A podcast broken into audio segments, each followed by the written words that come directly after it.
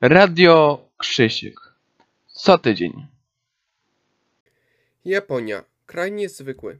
No właśnie. Czy aby na pewno niezwykły, czy raczej ordynarny?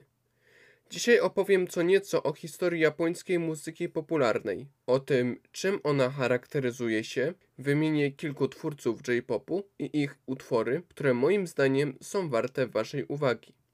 Ja jestem Krzysiek, a to jest program Radia Krzysiek.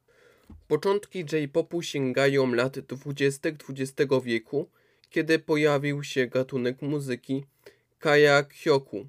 W tym okresie muzyka zachodnia była bardzo popularna w Japonii, na co może wskazywać fakt, że w latach 20. do Japonii dotarły takie gatunki jak jazz, folk, tango, blues i country.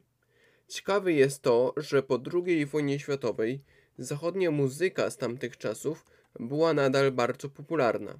Prawdopodobnie właśnie od niej pochodzi dzisiejszy japoński J-pop.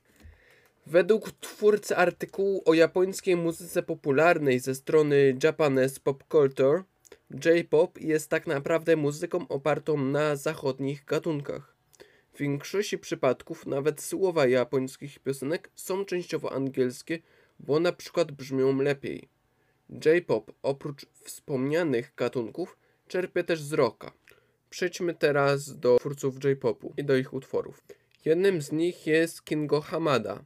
Do jego utworów należą Midnight Cuisine, a także popularny kawałek Dolphin in Town, którego fragment znajduje się w utworze Englewood pod nazwą Crystal Dolphin. Artystką, która zasługuje moim zdaniem na uznanie na tej audycji jest Maria Takeuchi, do której audioteki należą utwory takie jak m.in. nasze intro, czyli Can't What You Have Now, albo Plastic Love czy September. Wspomniałem o Marii Takeuchi, ale powinienem też powiedzieć coś nieco o zespole Vantage.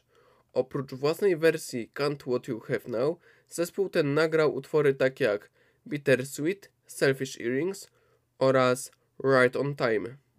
Kolejnym twórcą jest zespół Back Number, m.in. z piosenką Happy End. Piosenkarka Minmi jest twórczynią piosenki Shikino Uta, której angielską wersję można znaleźć w wykonaniu Subhire. Warto wspomnieć też o Kiryu, którego najpopularniejszym utworem jest Bakami Tai z gry Yakuza.